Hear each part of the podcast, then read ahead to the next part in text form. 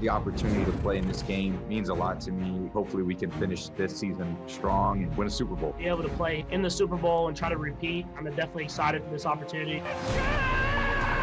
Play action fake pass to Gronkowski. He's going to score a touchdown. Holy guacamole. He breaks the record. He's got his 23rd touchdown in the postseason from Tom Brady. Play action fake. Brady throws toward the end zone. Caught ball. Touchdown Tampa Bay Buccaneers. Rob Gronkowski's got two today. Brady takes the snap. Play action fake. Looks toward the right. Throws toward the caught ball. Tonio Brown dives low to make this catch. And the Bucks add seven. It's 20 to 6.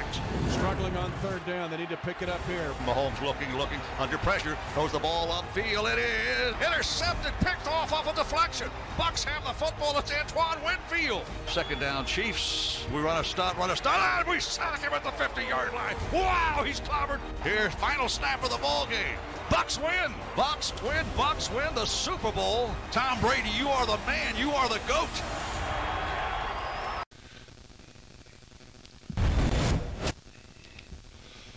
Los campeones de la NFL no podían quedarse sin un desfile. Claro, el desfile fue diferente, fue sui generis. Las condiciones actuales de la pandemia obligan a tomar providencias y de esta forma no fue un desfile convencional, fue por el río. Justo en el downtown de Tampa Bay se llevó a cabo este desfile con la participación evidentemente del total de jugadores que vivieron de una manera muy especial este día de fiesta. Pero hablando de campeones, si comparamos lo que hizo aquel equipo del 2003 cuando fue campeón, transcurrieron 18 años hasta este presente 2020, me refiero a la temporada, 18 años. Y en un comparativo de lo que pasó justamente en esa etapa, vean ustedes, el porcentaje de triunfos 393 contra 688. Postemporada solamente dos en 18 años, una en el presente, la presente temporada 2020 que recientemente terminó. Triunfos en postemporada fueron cuatro contra cero en los últimos ocho años y evidentemente el Super Bowl ganado. Pues un gusto saludarles. Esto es NFL Live a unos días de que concluyó el Super Bowl número 55. Hoy saludo con mucho gusto a John Softley, a Ramiro Porneda, Pepe Mondragón, soy Javier Trejo Garay. Hablando de los Bucaneros de Tampa Bay, este equipo tuvo un desempeño magnífico, sobre todo en la segunda mitad. Mejoró enormidades de aquel arranque al cierre del 2020. John Sutcliffe, te saludo con mucho gusto y te pregunto, ¿qué tendrían que aprender el resto de los equipos de lo que hicieron estos Tampa Bay Buccaneers? ¿Cómo estás? que hay que ganar en rachas, que te enrachas, no es como comienzas la temporada, es como la terminas. Este equipo se enrachó, sí se sacó la lotería Tampa, ahora Tampa tendrá que sujetarse a todo lo que pida Brady, tienes que exprimir a Brady, pero queda claro que para ganar Super Bowls necesitas líderes, necesitas gente de experiencia, el hecho de que contagie a todo mundo. Yo creo que a través del tiempo, entre más averiguo de Brady, habla de ese líder, ese buen compañero, ese cuate humilde, que, que, no es el típico que nomás está pensando en él, él y él, ¿no? Yo, yo, yo aprendería a que si quieres ganar un Super Bowl necesitas líderes en tu equipo y eso es lo que tenían los Bucks, muchos líderes. Sí, cambió la cultura de este equipo, la cultura ganadora, la confianza, el liderazgo, en fin, muchas cosas. ¿Tú qué destacarías como aprendizaje, Ramiro Porneda, de lo que exhibieron estos bucaneros de Tampa Bay? Absolutamente todo lo que dice John, Javo, John, Pepe. Eh, y me quedo con la situación que viene para el próximo año. Va a ser mucho más importante.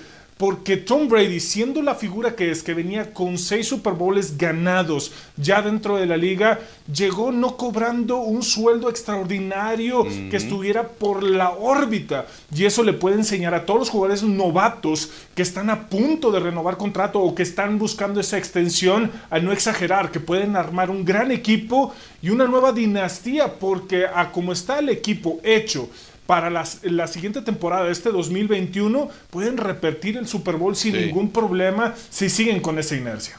Y es que Pepe cerró extraordinariamente bien Tampa Bay, como un auténtico sí, equipazo. Eso... Nada que ver con lo, el arranque de la temporada, Pepe.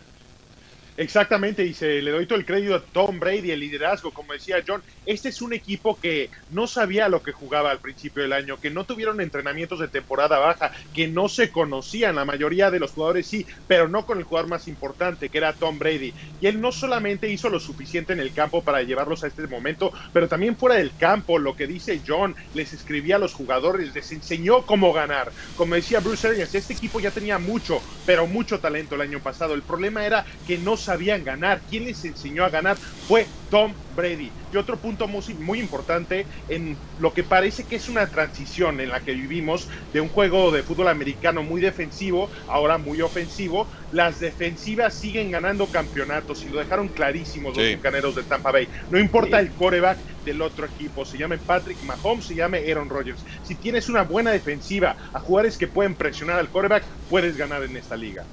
Y fíjate, Pepe, que... que... yo creo que siempre hay, hay, hay momentos claves en una temporada. Yo recuerdo el año pasado, cuando ganan los Chiefs, entrevisto rápido a, a Coach Reed y dice, esa victoria en el Azteca nos empiló y nos dio la confianza. Hay que recordar, pierden en la semana 12, se van a la semana de bye, regresan contra Minnesota, una muy mala mitad, y a partir del tercer cuarto contra los vikingos fue, no me acuerdo, 300 y pico yardas de Tom Brady y cerraron contundentes. Y de ahí dijeron, ¿sabe qué? Este equipo ya entendió qué hay que hacer.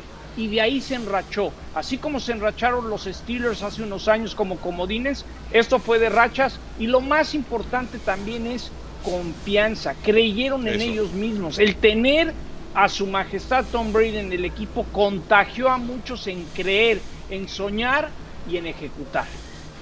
Eh, coincido con ustedes, confianza, liderazgo, experiencia, muchas cosas que evidentemente Tom Brady ha legado a este equipo de los Bucaneros de Tampa Bay. Tell me about Tom Brady, the quarterback. What are your strengths? Well, everybody tells me I have a pretty strong arm, which is which is good. I'm pretty accurate with it. Pretty good work ethic, so so I think I get the job done.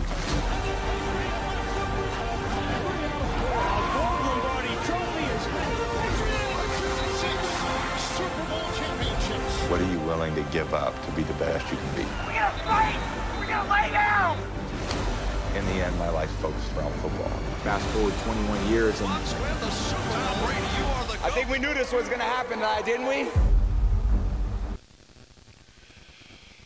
Siete anillos de campeón, siete victorias en el Super Bowl para Tom Brady. Ahí están los márgenes de victoria con los cuales ha ganado Tampa Bay desde aquel Super Bowl número 36 por apenas tres puntos y pasando por todos los demás hasta llegar finalmente al Super Bowl 55, donde el equipo acaba llevándose una victoria más contundente. Tom Brady fue, por supuesto, la estrella también dentro del desfile. Valía la pena celebrarlo, valía la pena disfrutarlo.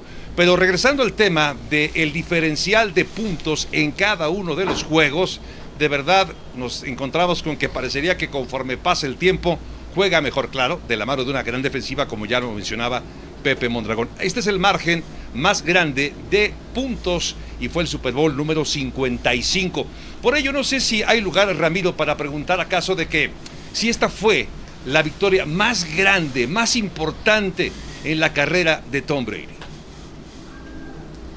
Por supuesto que lo es, así como puede significar el primer Super Bowl que ganas dentro de la NFL, este el séptimo en el décimo por la edad, por lo que representaba ganar un segundo, perdón, con un segundo equipo diferente al que habías ganado seis, significa todo. Comprueba lo que tanto se había dicho de este señor, de Tom Brady, tantos personas que habíamos estado en contra o lo habíamos criticado fuertemente por su desempeño o por la salida que había tenido el año 2019 dentro del equipo de Nueva Inglaterra, lo confirma.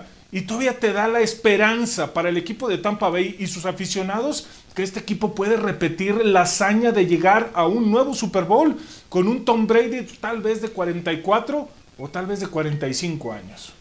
Oye Pepe, pero viniendo de atrás cuando aquel Super Bowl contra el equipo de Atlanta, perdiendo por más de 20 puntos, aquel regreso fantástico, ¿no sería acaso esa la victoria más importante de la carrera de Brady? ¿Dónde dejamos esa victoria?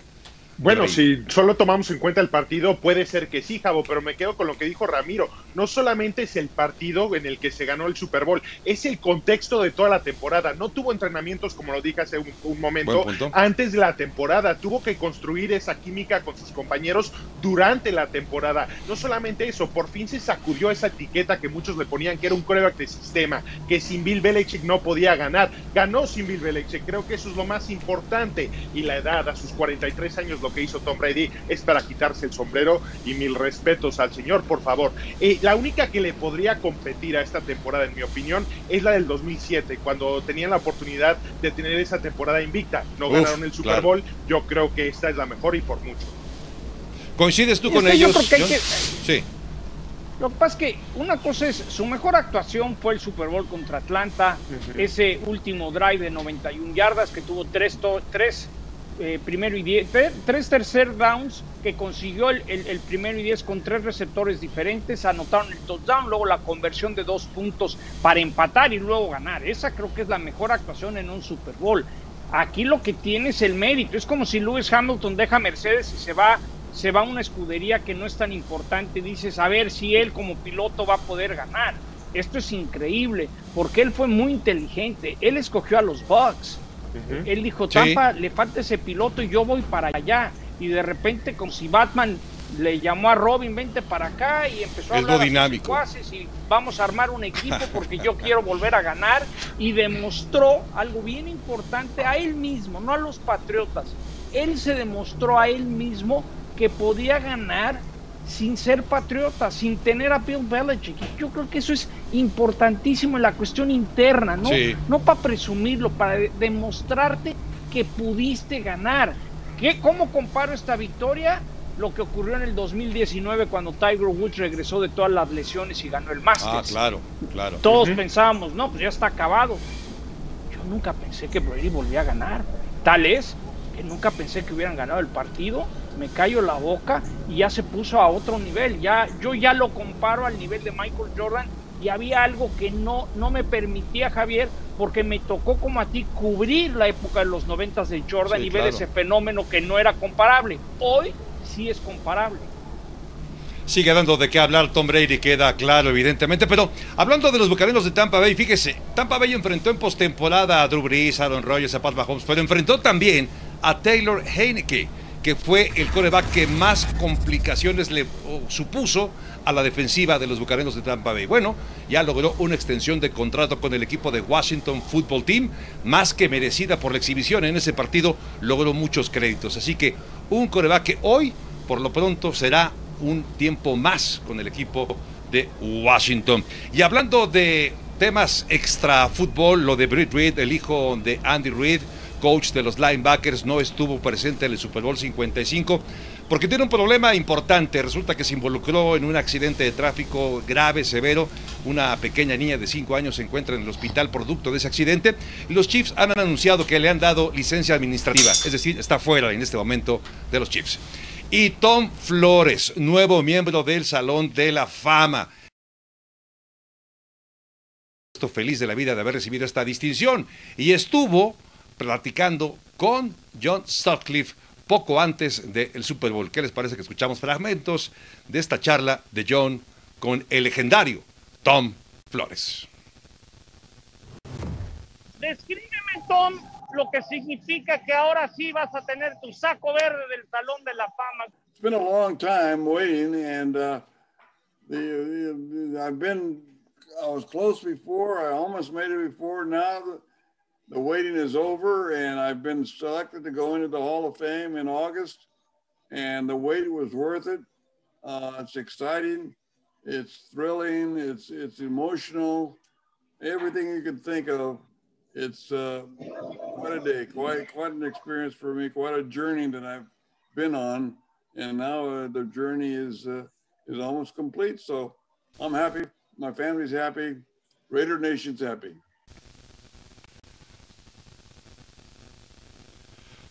John, algo más. Que, eh, me comentó Tom Flores que el señor Baker y Mark Davis, el dueño de los Raiders, habían ido una semana antes a su casa para filmar todo esto, pero lo dijeron calladito, calladito. Y dice, no poderle contar a mis hijos me aguantó, pero dice Al Davis debe estar muy orgulloso y muy contento y me dijo, just win, baby. Sin lugar a dudas, un grande Tom Flores. Tiempo de una pausa en NFL Live. Regresamos para platicar qué está ocurriendo en Arlington, en la casa de los vaqueros de Dallas. Hablaremos de Dak Mm, Prescott. Hay chisme, hay chisme. Eh, sí que lo hay. La temporada. ¿Qué va a pasar? La siguiente campaña 2021. Volvemos.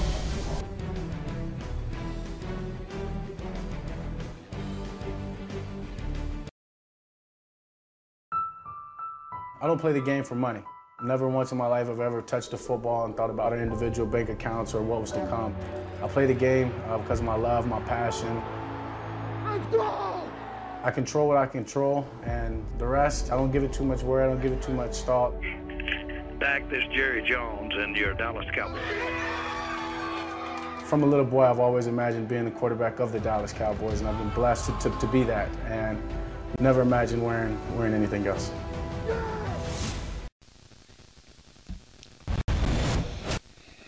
Estos últimos días ha dado mucho de qué hablar un video de los Dallas Cowboys que ha publicado en sus redes sociales y hace alusión, por supuesto, a la temporada 2020, lo que espera 2021, en fin, un video en el cual aparecen algunos de sus mejores elementos. Un equipo muy popular como los Vaqueros de Dallas, esperarías también que estuviera uno de los jugadores más populares como es Dak Prescott.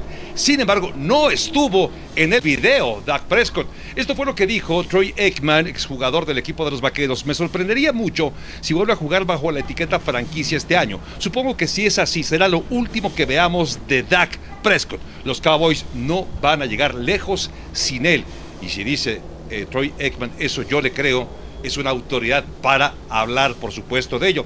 Y estos son corebacks que han jugado con la etiqueta de jugador franquicia desde Dak Prescott, pasando por Cousins, por Peyton Manning, por Dubris.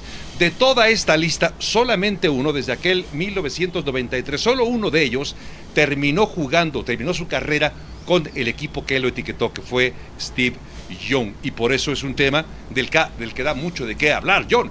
Y uno eh, se tiene que preguntar, yo lo hago, si es tiempo de darle ya ese contrato que quiere Dak Prescott de más de 40 millones o pensar en alguna otra opción. ¿Qué es lo que tú ves, lo que tú aprecias en este video y en estos movimientos, John? Que está fúrico Dak Prescott y les voy a decir por qué. La semana pasada me invitaron a, a una charla donde estarían Heinz Worth y Dak Prescott. Eh, y Prescott canceló 24 horas antes y me dicen que él nunca cancela. Y cuando empiezas a escuchar todo, me da la impresión que Dak sabe que Dallas lo quiere etiquetar un año más y no le quiere pagar y Dak no está contento. Entonces yo creo que puede ser el último año de Dak Prescott en Dallas. O, o le pagan bien y encuentras la manera de que Dak esté contento o yo creo que Dak va a buscar otra opción. Lo que sí sé es que Dak Prescott normalmente es muy profesional, no cancela nada que tiene programado durante la semana del Super Bowl y ahora sí canceló. Entonces yo deduzco que Dak Prescott está púrico de la situación que le están dando a conocer los vaqueros. Johnny, tienes todo el derecho Sí. de hacerlo. Es que Dak Prescott es un jugador que viene de una lesión que pudo haber determinado su carrera y que los Cowboys le quieran volver a aplicar la etiqueta franquicia es casi un insulto para Dak Prescott. Es como decir, no aprendimos de lo que pasó, así que vamos a seguir utilizando el mismo método. Pero hay dos lados a esta historia y también tenemos que entender el lado de la franquicia de Dallas. Es un coreba que viene de una lesión, que solamente ha ganado un juego de postemporada en cinco años. Entonces tienes que pensártelo. ¿De verdad vale la pena darle esa extensión multimillonaria de probablemente 4 o 5 años sin ver lo que va a hacer Dak Prescott otra vez en la cancha? Yo la verdad creo que la única solución para la franquicia es etiquetarlo otra vez con la etiqueta franquicia que le pagaría un poco más de 37 millones de dólares el año que viene, pero obviamente no es la, la situación bajo la cual este Dak Prescott quiere jugar y seguramente esto va a terminar muy pero muy mal. Pepe va a ser parecido a lo de Cousins, ya verás. Sí, muy parecido Sí. a lo de Cousins, tienes toda la razón. Sí, luce que hay conflicto No, y- puerta Ramiro Porneda. Sí. Y tan parecido que puede tener la opción de- de aguantarse un año más, de no asistir, como un etiqueta franquicia, ver de alguna manera u otra, forzar el equipo a poder ser eh, transferido, a tener ese intercambio. No sé, no entiendo, digo, entiendo la parte que me está diciendo Pepe de los Sí, de Ram, eso es una opción, pero el último pero un jugador que viene de una lesión como Dak es muy peligroso hacer eso, porque si no juega el año que viene su valor se puede ir al suelo. Tiene que jugar el año Ah, que viene. Fue lo que estaba representando esta temporada, aunque en- el inicio fue muy complicado para el equipo por la manera en que estaba jugando la defensa, era el que te mantenía con la esperanza de poder ganar los encuentros. Y vimos lo que sucedió. Esta temporada es el claro ejemplo de qué tanto necesitas a Dak Prescott Sí. en el equipo para Sí. levantar la moral, para que la ofensiva pueda funcionar. Pero- porque ya vimos el trabajo de Andy Dalton. Es muy complicado, tanto ambos lados. Yo creo que Dak Prescott sí debe de bajar ligeramente las pretensiones que tiene, tomando en cuenta la A ver, hay dos puntos. Hay que recordar que el tope salarial Sí. de 200 va a bajar como a Sí. 175. Entonces nadie va a tener para gastar más dinero. Y número dos, y lo sigo diciendo, si Jerry Jones, que le encanta soltar el billete, hace tiempo hubiera querido tener amarrado a Dak, ya lo hubiera amarrado. Ya ahora es Wow. sujetarlo y no dejar que se te escape. Porque si hubiera sido ese gran coreback que pensaban, ya le hubieran pagado y Sí. estaría ahorita bajo contrato. Entonces yo siento que Dallas como que sí te quiero, pero quiero ver si hay algo mejor. Y ahora veo que no hay, na- no hay na- ninguna opción. Entonces Sí. te amarro un año para ver si luego hay una opción. Entonces también ese eh, love-hate, amor y odio que ha habido entre el, el dueño y Dak, aunque públicamente digan que se llevan de película, es un hecho que Dallas tampoco ha dicho Dak, ¿qué quieres? Eres nuestro coreback franquicia. Sí. Fírmale, John, pero y es quédate. que- Y por eso estamos en estas circunstancias el día de hoy. Sí, hay que reconocer que si hay una temporada baja, un periodo de agencia libre en el cual puedan reemplazar a Dak Prescott, seguramente va a ser este, por todos los corebacks que están eh, inconformes en sus equipos actuales, que quieren moverse de ciudad de equipo, y también porque tienen la décima selección en el draft. Seguramente pueden subir o con la misma selección eh, número 10 seleccionar a un coreback para la franquicia. Pues es un tema del que va a hablarse mucho seguramente en los próximos días, pero bueno, estaremos aquí en NFL Live para platicarlo. Pausa y enseguida regresamos con más. En NFL Live, más sobre el desfile por el río de los campeones del Super Bowl 55, Bucaneros de Tampa Bay.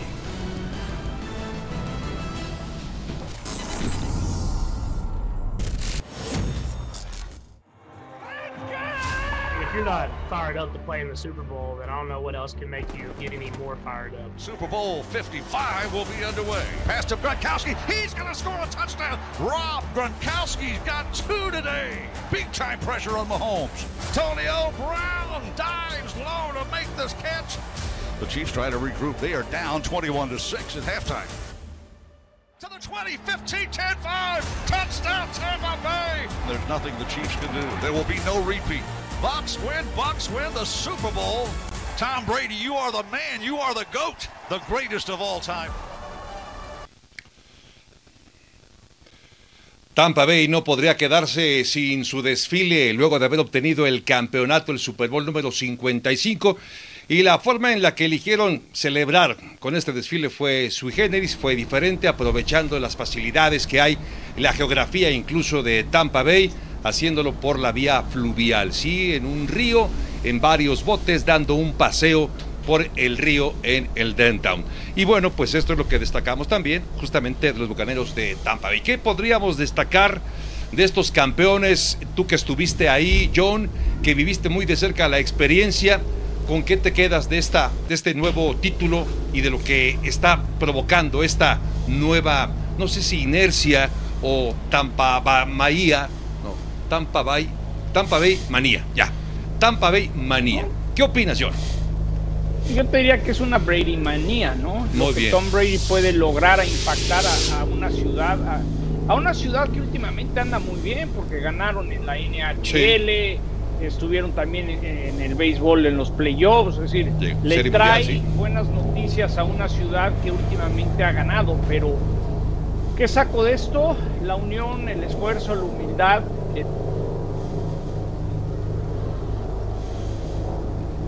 Oye, y de la, de la celebración, Pepe, pues también muy especial, ¿no? Sí, diferente. la verdad, sí, y muy cómica también. Vimos que aventaron el trofeo, parece un comercial para la ciudad de Tampa también. Vemos palmeras, vemos sol, yates de 2 millones de dólares en el que iba Tom Brady. Pero la verdad, este, te dan ganas de estar ahí. Vemos cómo se están divirtiendo los jugadores, jugadores que a veces son un poco penosos, como Vita Bea, no dejan de hablar, están bailando, haciendo de todo. Creo que todos quisiéramos estar ahí. ¿Algo más que quieras agregar, John? A propósito de la No, celebración. nomás, eh, dentro de la cosa, Scotty Miller algo hizo que se cayó el celular de Goodwin al agua, ¿no? Entonces imagínense, pues el festejo, ¿no? Eh, todavía con eso de que Brady se echó shots de tequila de aguacate, dije, ah, que la canción no sabía que había aga- agave de Ah, aguacate. sí. Ah, sí. No sabía, no sabía que existía el aguardiente. Bueno, de tequila de aguacate, no lo sabía. No sé si Ramiro, no sé si Ramiro con la experiencia que tiene en estas lides conozca algo del tema.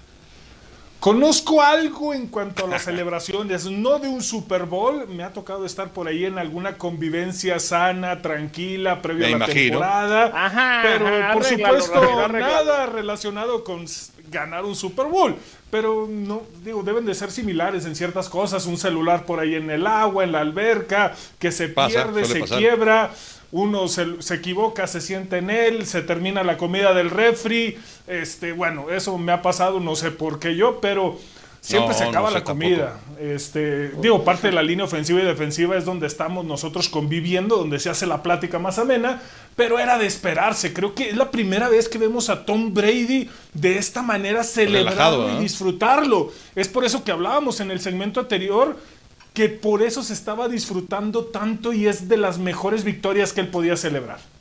Pero no sé. hagas, Ram. Así, a mí se me hace que cuando empieza la música y empiezan las bebidas y todo, Ramiro Pruneda es el primero que se quita la playera y empieza a bailar, ¿eh? No te hagas ahí el modesto. qué tal ese No soy fiesta. Que ha sido parte de grandes celebraciones, sí. ¿Qué, qué tal ese tuit de nada que ver? Decía Tom Brady, un poco de tequila de aguacate. Pues yo creo que sí. Sí se le cruzó algo ahí, me imagino al menos, a la hora de textear. Ya ven que el texto a veces cuando intentas escribir algo te juega malas pasadas. Pero bueno, yo creo, mi querido. John, se vale lo que sea, ¿no? Cuando hablas del campeón, siete veces campeón, tienes por supuesto que darle crédito. Vamos a repasar qué les parece el top 10 de las mejores jugadas de estos bucareros de Tampa Bay que hicieron historia al conseguir el Super Bowl número 55. Y aquí lo repasamos justamente con esta jugada. Una de ellas justamente fue ante el equipo de los jefes de Kansas City. Vaya carreo, John, de Leonard Fournette. Sí, eso es importantísimo. E- e- ese- ese acarreo no lo había hecho tanto en la temporada. Y luego Shaq Barrett, Pepe, vaya jugada, ¿no? Sí, la presión que puede ejercer esta defensiva. Vean, van a presionar como unos siete jugadores, nada que hacer, te caen encima. Y lo que hacen muy bien es que juegan como grupo, como unidad. Y luego Pierre Paul enfrentando al equipo de los vikingos, Ramiro, otra gran actuación de él. La presión fue dominante durante toda la temporada. Y otro dato de Gerson Pierre Paul, que él está invicto en postemporada. Los cuatro con los gigantes y ahora estos cuatro con los Bucks. O.J. Howard, también una de las mejores alas cerradas contra Broncos de Denver. Y aquí está la recepción. Qué espectacular, por cierto, de... Uf, de verdad, O.J. Howard. Vamos con la número 6, John. Y este es otro bombazo de Tom Brady. Con Goodwin, una vez más. Este Godwin le van a tener que pagar. Este puede ser el- eh, la pieza que se pierda porque Godwin ya tiene anillo y ahora quiere billete. Sí, sí, y, y hay razón para pelearlo, por supuesto. Y hablando de receptores, esta Ramiro con Mike Evans. Es increíble, fue el mejor receptor durante toda la temporada. La manera en que él aprendió de Tom Brady a estudiar, a entrenar, se lo reconoció al final. Y por supuesto, eso del billete viene para todos. ¿Quién quiere otra más de Godwin? Esta te gusta, Pepe Mondragón, porque además esta victoria significó el pase a playoffs, ¿eh?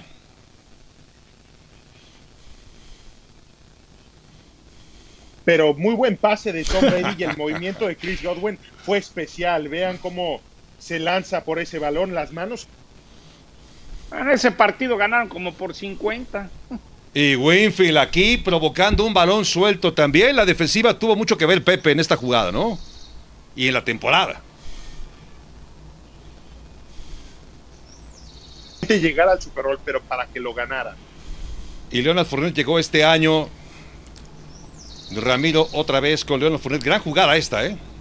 No, esta jugada fue impresionante y significó el dominio total de la ofensiva de Tampa Bay y con esto podían asegurar el pase al Super Bowl. Leonard Fournette rompe tacleadas y con ese giro al final entra hasta la zona de anotación. Qué espectacular. En la número uno, Ronald Jones, John Sutcliffe. Qué acarreo el del número 27. No, fabuloso este señor que tuvo COVID, que estuvo lesionado. Ronald Jones es el corredor principal de estos bucaneros de Tampa Bay cuando está bien físicamente. Fundamental, corrieron el domingo contra Chiefs y fue parte del éxito. Vamos a la pausa y enseguida regresamos para platicar lo más sorprendente con qué nos quedamos de este 2020, la temporada que recientemente concluyó aquí en NFL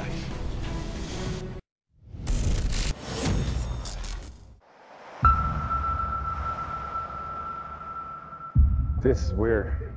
It's dead silence. No fans, you could hear crickets. Are you not entertained? Ah! 180! Wait, on! No! Sorry. that one. Can you dig it? Estoy convencido que cada temporada nos deja algo, algo, algo grato, algo para recordar y la temporada 2020 no ha sido la excepción. ¿Qué fue lo más sorprendente, John, de la temporada que recientemente terminó? ¿Con qué te quedas de ella? Sí, mira, yo, yo creo que puedes decir Alex Smith, puedes decir los perros, los Cleveland Browns, pero yo quería hablar de este Justin Jefferson, ¿no? Las 1400 yardas, el novato de los receptores de los vikingos de Minnesota, en el intercambio por Stephon Diggs consiguieron eso en el pick. Y yo creo que Justin Jefferson por momentos nos recuerda a Randy Moss. Y aunque no se hable tanto de él, creo que es un, un receptor que, que, que, va a marcar época en los próximos años. Entonces me gustó mucho lo de Justin Jefferson. No es el que reciba tantos eh, reflectores como Herbert, por ejemplo, pero me encantó ver jugar con los vikingos a Justin Jefferson.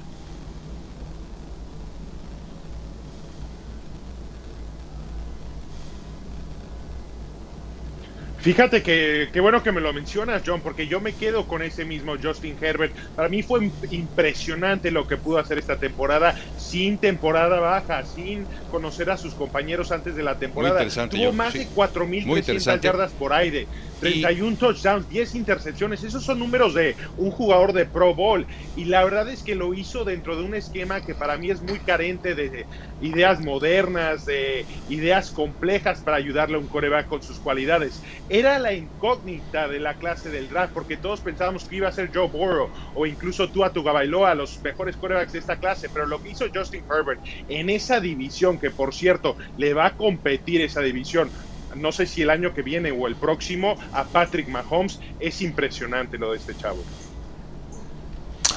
Pues hay otra cosa muy importante y justamente lo estaba mencionando John y es el regreso de Alex Smith. Muy importante, eh, apenas la semana pasada logré tener comunicación con él, primero para felicitarlo por el regreso, también por el regreso del año dentro de la NFL como premio y está muy contento, emocionado, emotivo estaba por justo eh, quién o cómo se había dado la premiación para con su familia. Eso fue espectacular, intercambiamos ciertas cosas, ciertas anécdotas, está muy contento y con ansias de poder regresar para la próxima temporada, después de todo lo que pasó los últimos dos años y gracias al equipo de Washington que lo aguantó y además aportó para que el equipo pudiera llegar a los playoffs. Y también hacer una mención especial en sí a toda la liga, la NFL, por el gran uh -huh. trabajo que hizo junto Eso. con el comisionado Roger Goodell para que pudiera cumplirse con la temporada a pesar de todo lo que pasamos a nivel mundial.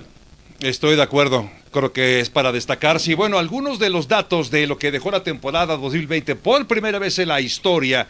Los partidos de equipos que, que, jugaron en casa fueron menos las victorias que los de visitantes. 127 contra 128 y un empate. Esos son la diferencia entre victorias en casa y derrotas fuera. Es la primera vez en la historia que ocurre que los equipos eh, en casa terminan con registro perdedor. Se implantaron también marcas de puntos combinados, más de 12.692 y touchdown 1.473. Se jugó la postemporada con 14 equipos, siete de ellos, ojo, no habían alcanzado playoffs un año antes y los Bucaneros ganaron su segundo Super Bowl y Tom Brady el séptimo en su carrera. Eso destaca. Y bueno, de cara a la temporada 2021 que arranca el mes de septiembre, ya hay momios, como usted puede imaginar, en Las Vegas. Ya se cruzan las apuestas. ¿Qué equipo puede ser el campeón para el próximo año? Bueno, pues ahí está Kansas City, aparece como número uno. Aparece Green Bay, Tampa Bay también está dentro de los favoritos, aunque en la posición número 3. Baltimore, Buffalo, está también Los Ángeles. Aparece el equipo de los Rams como una posibilidad para poder alcanzar y llevarse la eh, victoria el próximo 2021. Eh, Son las ciudades que estarán teniendo sus equipos como favoritos para llegar lejos en la postemporada 2021. Una temporada, ojo, estamos nada más a 212 días de que inicie la temporada 2021. Falta muchísimo. Y bueno, ¿qué equipo, Ramiro, tiene más posibilidades de repetir o de llegar como campeón para la próxima temporada, Ram? Pues Las Vegas no se equivocó y por supuesto tienen que ser los jefes de Kansas City, sobre todo por lo mostrado, porque lo que sucedió en el Super Bowl era la cachetada que necesitaban para despertar. Y lo habíamos visto durante toda la temporada, que no se esforzaban al máximo para ganar los juegos. Apenas llegaban a meter segunda, tercera velocidad y con ese mínimo esfuerzo ganaban sin ningún problema. De hecho, a veces sufrían en el último cuarto, pero no les alcanzaba a los demás equipos. Así que esta llamada atención en contra de Tom Brady tiene que hacer el equipo meter el acelerador a fondo para la siguiente temporada del 2021. John, ¿tu favorito para entonces para ti para la próxima temporada? Pues sigue siendo, sigue siendo Baby Yoda, Grogu, Pat Mahomes y los Kansas City Chiefs, ¿no? Hay que ver, hay que ver qué pasa con Deshaun Watson, dónde acaba Watson, si, si acaba en San Francisco puede ser un favorito. Matthew Stafford, cómo va a impactar a los Los Angeles Rams, pero en estos momentos sí, sí, ganó Tampa merecidamente, contundente pero sigue siendo el mejor equipo en la National Football League, los Kansas City Chiefs de Pat Mahomes. Tuvieron una mala tarde, les afectó la, eh, lesión de Fisher y todo lo que podemos decir. Pero si ahorita tuviera que agarrar 100 dolaritos y meterle un billete así a 200 ¿De una vez? días que, de lo que me dices, le meto, le meto a los Chiefs. ¿Tú también inviertes tu quincena, Pepe Mondragón, en los Kansas City Chiefs?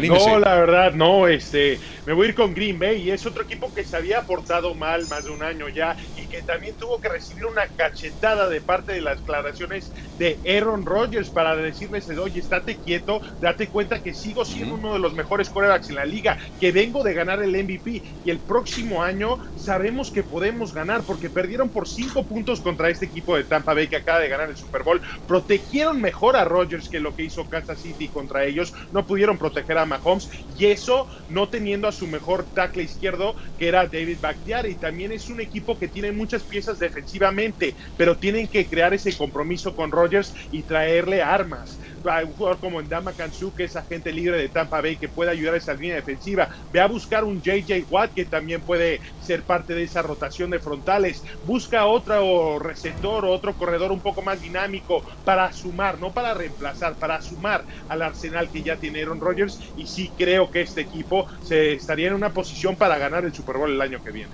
Oye, pues por cierto, por, cierto, ya pudieron atrapar a Aaron Rodgers, ya se va a comprometer era el, el, soltero más cotizado y a no me digas. cuando agradeció en su, su speech de MVP dijo que está comprometido. Sí como ven Aaron Rodgers parece por lo menos ya dio el sí. Por lo menos alguien sí se quiere comprometer con él porque los Packers no lo han hecho John. Muy buena muy buena. todo el mundo tiene su su kriptonita y parece que ya le llegó la finalmente de sociales en NFL Live por Pepe Claro. sí, por supuesto. Pausa. Regresamos para seguir platicando de otros temas, no sociales, sino un poco de lo que está ocurriendo con los Tejanos de Houston y esta novela de Sean Watson y también ya entró Russell Wilson con un tema más o menos similar al de Sean Watson. Volvemos en NFL Live.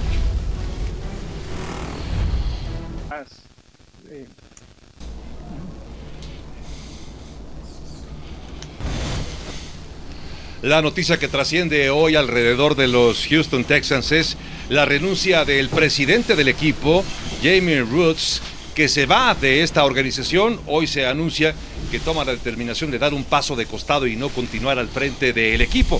Una situación que evidentemente nos lleva a preguntar qué puede involucrar esta decisión que ha tomado el presidente de este equipo. Y es que John, recordemos que Deshaun Watson estaba molesto con la oficina porque no le habían tomado en cuenta para las decisiones importantes las que competían directamente con la gestión del equipo, la operación y digamos que la preparación de la temporada. No le gustó y entonces por eso se quería ir. Por eso quiero preguntar y ponerlo sobre la mesa. ¿Será acaso que esta renuncia, John, del señor Roots, signifique que pueda mejorarse y que el ambiente mejore para Deshaun Watson y que decida quedarse con el equipo de Houston? Yo veo la mano de los McNair, los dueños, que están haciendo todo lo posible. No había relación con el presidente, con Deshaun. Bye, ya quitaron al presidente del equipo. Le están mandando mensajes a todos los equipos que preguntan, oye, ¿cuánto por Deshaun? No, no lo vamos a cambiar.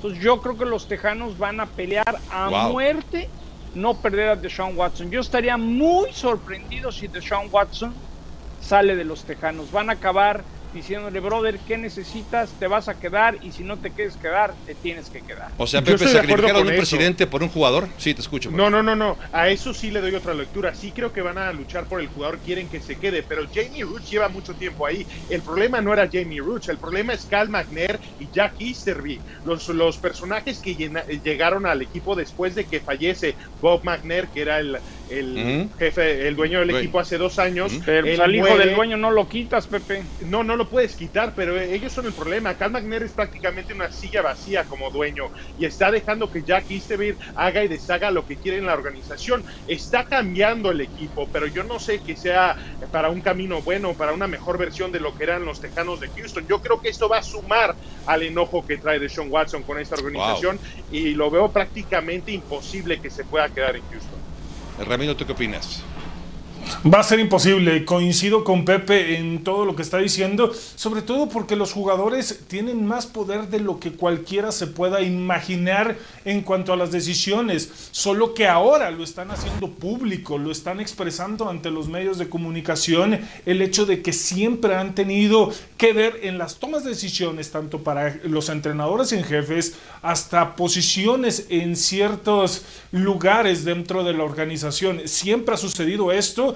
Recuerdo una ocasión cuando Mike Nolan en el 2008, cuando estábamos en los 49 de San Francisco, a causa de una junta de los jugadores, se decidieron, la familia Hunt, perdón, eh, la familia eh, York deci- decidieron cesar a Mike Nolan y fue cuando se quedó el coach eh, Singletary como interino. Así que este poder siempre ha existido y toman decisiones muy fuertes. Así que los está tomando por el cuello y van a ceder ante lo que quiera de Sean Watson.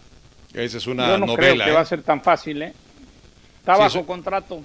Sí, está Sí, pero difícil. incluso Es- ya hay es- rumores que le hablaron a Filadelfia y les preguntaron por caso Carson Wentz y eso es porque no están decididos al 100 que Deshaun no se va del equipo.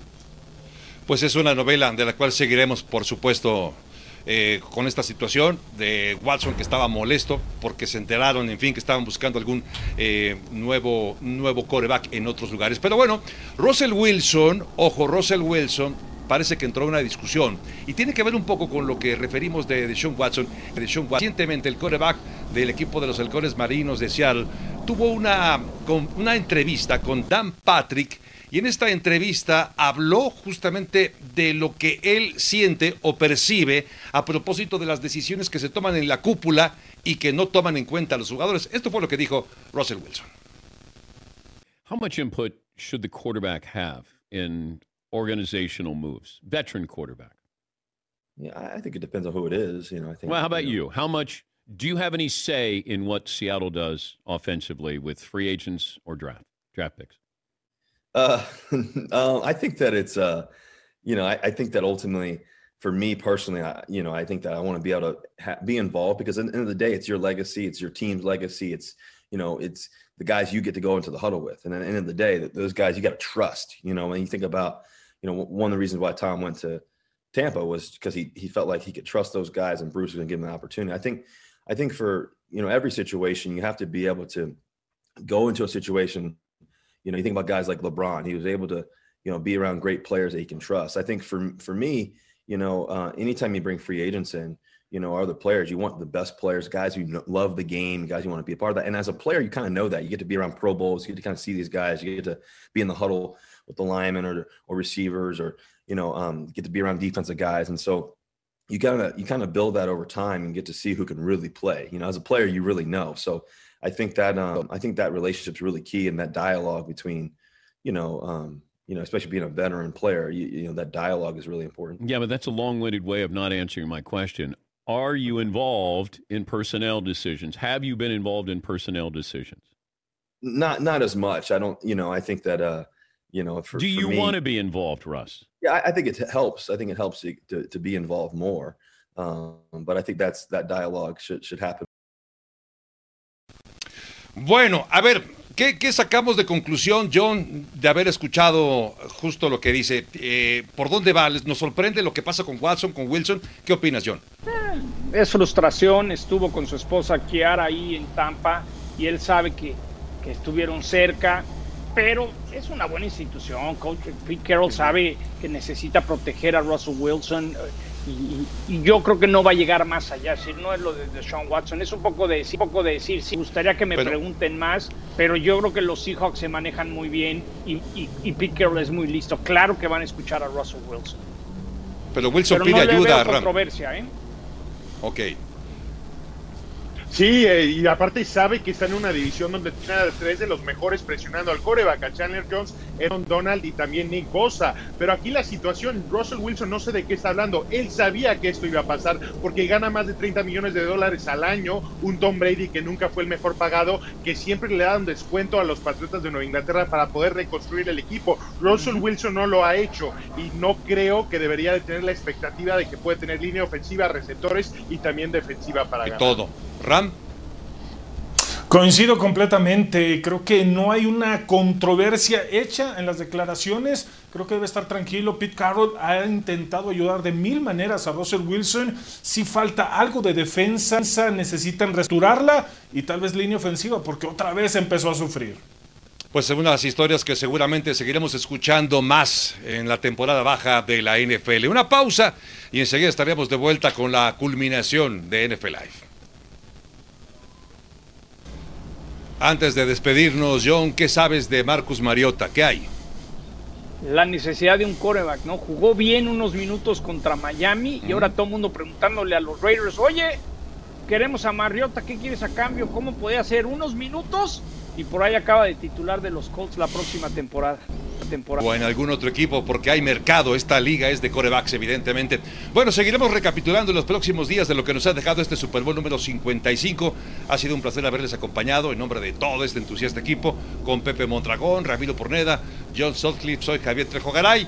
Disfruten esta semana y así, así nos despedimos. Wow, wow.